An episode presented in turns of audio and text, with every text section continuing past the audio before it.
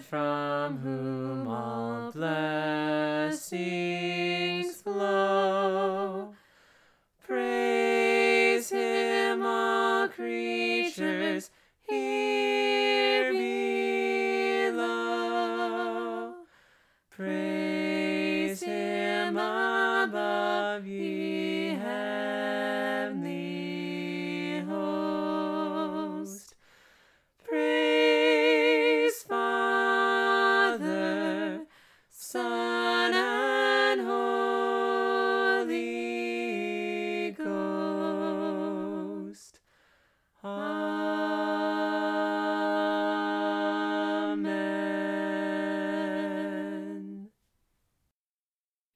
reading from 1 Peter chapter 3.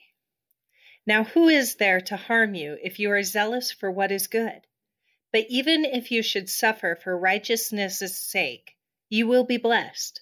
Have no fear of them, nor be troubled, but in your hearts regard Christ the Lord as holy, always being prepared to make a defense to anyone who asks you for a reason for the hope that is in you.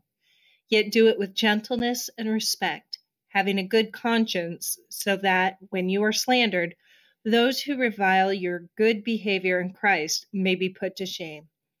For it is better to suffer for doing good, if that should be God's will, than for doing evil. For Christ also suffered once for sins, the righteous for the unrighteous, that he might bring us to God, being put to death in the flesh, but made alive in the Spirit, in which he went and proclaimed to the spirits in prison, because they formerly did not obey, when God's patience waited in the days of Noah, while the ark was being prepared, in which a few, that is, eight persons, were brought safely through the water. Baptism, which corresponds to this, now saves you, not as a removal of dirt from the body, but as an appeal to God for a good conscience, through the resurrection of Jesus Christ, who has gone into heaven and is at the right hand of God, with angels, authorities, and powers having been subjected to him. This is the word of the Lord. Thanks be to God.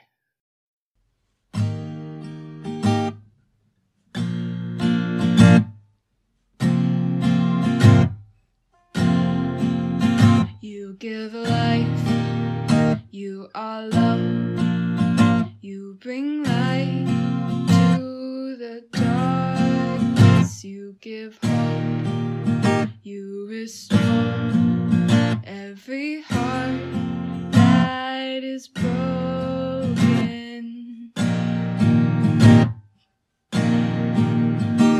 And great are you, Lord. It's your breath in our lungs. So we pour out our praise, we pour out our praise. It's your breath in our lungs. So we pour out our praise to you only.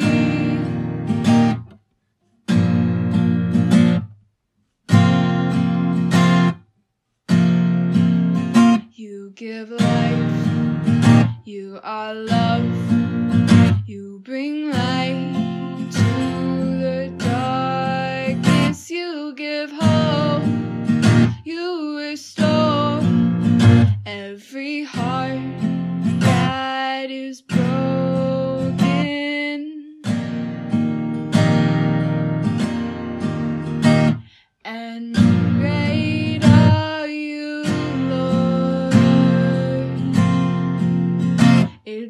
Breath in our lungs.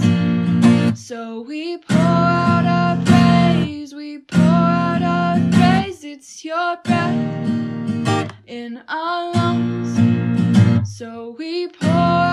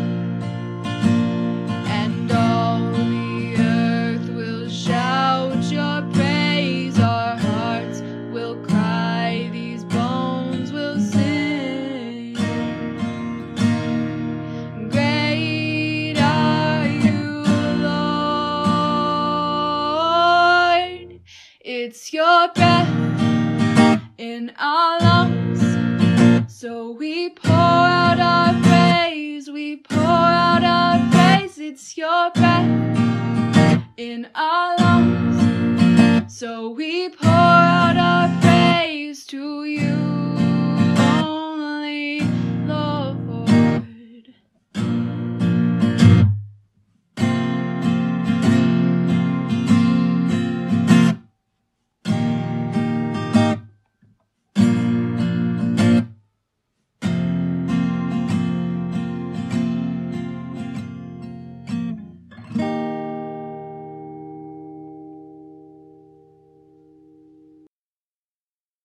He is risen. Let's take a few moments for us to examine one of the most central tenets of our faith baptism. I did not have the pleasure of growing up in the Lutheran Church, and frankly, upon entering its hallowed membership, I didn't place much notice in the baptism. I came during a time when individualism as well as feeling was emphasized more. But feelings give out, as does energy.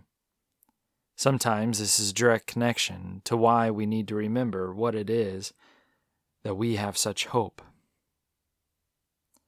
The times have pushed us to a place where getting tired seems to come without explanation. It's hard to pinpoint just exactly where it begins. Could be with exhaustion, news fatigue, lack of movement and social interaction, or just mounting worry over tomorrow and even the day after that. The times have led us to a place where it's hard to know what is the source of our feelings. Sometimes it seems anger might come from being pent up or just that it's been a while since a good yelling. If anything, the times have push, pushed us to show how little control we have over both. And if we can't control our feelings and to regain our energy, what is it that we can do for our salvation and our hope? And the truth is, nothing. So it must be someone else. It must be someone who has done what we could not do. It must be someone who has lived what we couldn't, died like we could not, and rise like we couldn't imagine. It must be Jesus. And by his blood, and by his living, you now live. That is why baptism now saves, because it is no act of our own, but an act of the living God. And that's where we find our hope.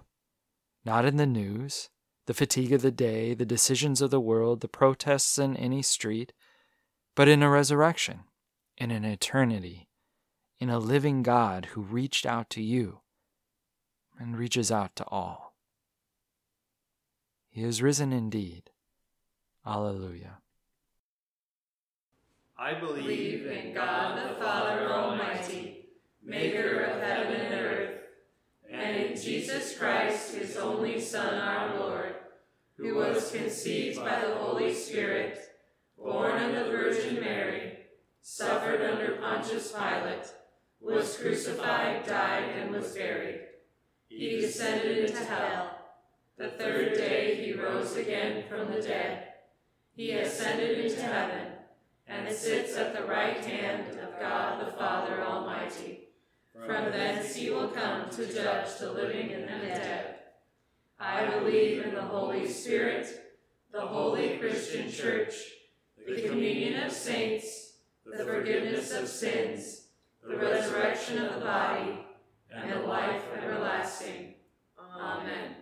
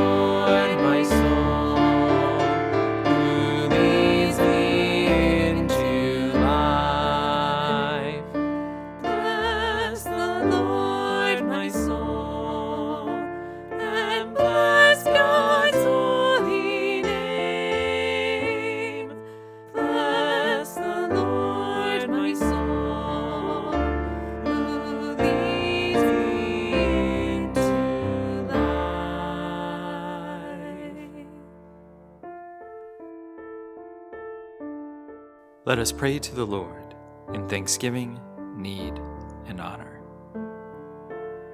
We pray with thanksgiving for the blessings of the day and the life won for us in Jesus.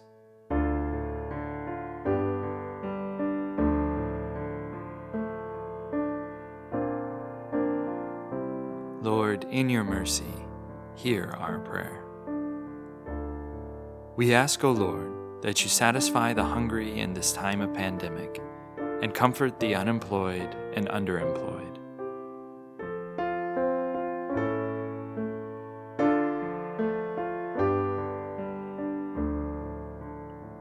Lord, in your mercy, hear our prayer. O Lord, bring glory to the name of your Son throughout the nations of this world, so that all may come to know true love and peace.